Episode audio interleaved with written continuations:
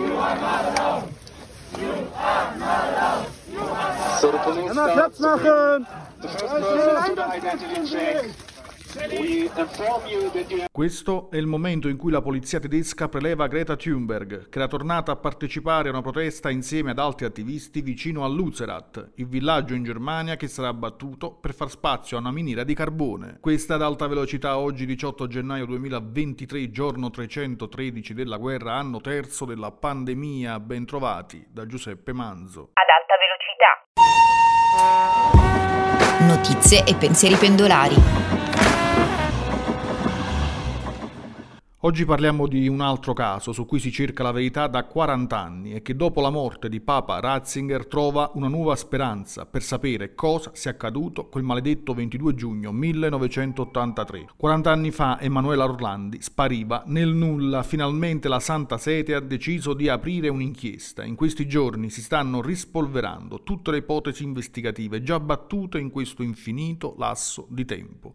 Numerose sono le piste, ma tanti sono stati i depistaggi e altrettanti gli attori presumibilmente coinvolti nella vicenda, magari ancora in vita. La vicenda è tornata prepotentemente all'attenzione dell'opinione pubblica anche grazie alla serie Vatican Girl su Netflix, un docufilm che ha lasciato troppe domande e troppi sospetti senza risposte. Si parla di un giro di pedofilia, ma anche di un sequestro legato all'attentato a Papa Wojtyla. Si parla anche dello Ior, di un ricatto finanziario che avrebbe a che fare con il crack del Banco Ambrosiano, di più casi di rapimenti di ragazze avvenuti quell'anno e poi di altissimi prelati al contempo, di criminali della banda della Magliana e di servizi segreti. Tanti elementi, forse nemmeno così scollegati tra loro, come in tutti i misteri della nostra Repubblica i tasselli vanno assemblati. La difficoltà sta come farlo, soprattutto in un caso in cui non è nemmeno dato sapere se la vittima sequestrata sia morta o addirittura, come ipotizzò l'Espresso in un'inchiesta del 2017, che la vedeva nascosta dalla chiesa a Londra. L'unica certezza è che se ancora se ne parla è soprattutto per l'ostinata e combattiva ricerca della verità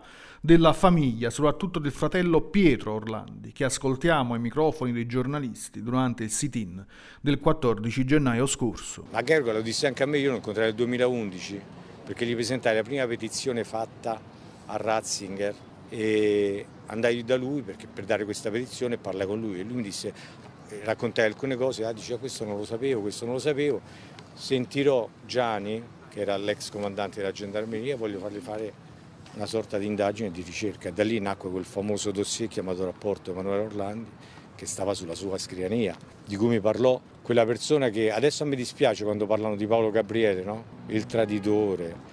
Ti assicuro che era una bravissima persona, purtroppo è venuto a mancare, che stava malissimo. Era una persona che voleva un bene dell'anima a Ratzinger, questo te l'assicuro. E tutte le cose che ha fatto, lui le ha fatte per Ratzinger. Io non escludo che Ratzinger sapesse quello che stava facendo. Lui si è esposto, ha rinunciato al lavoro, ai problemi che ha avuto in seguito, l'ha fatto per Ratzinger. E lui quando mi ha detto, guarda mi dispiace Pietro che l'unica cosa, lui abitava sopra la casa di mia madre, lo conoscevo benissimo, e mi disse mi dispiace Pietro che l'unica cosa che non sono riuscito a fotocopiare è quel rapporto Emanuela Orlandi che stava sul suo tavolo. Questa puntata termina qui, vi ricordo dalle 12 notiziario GRS online con le 6 notizie d'attualità dall'Italia e dal mondo, siamo anche su Facebook, Instagram, Twitter e TikTok.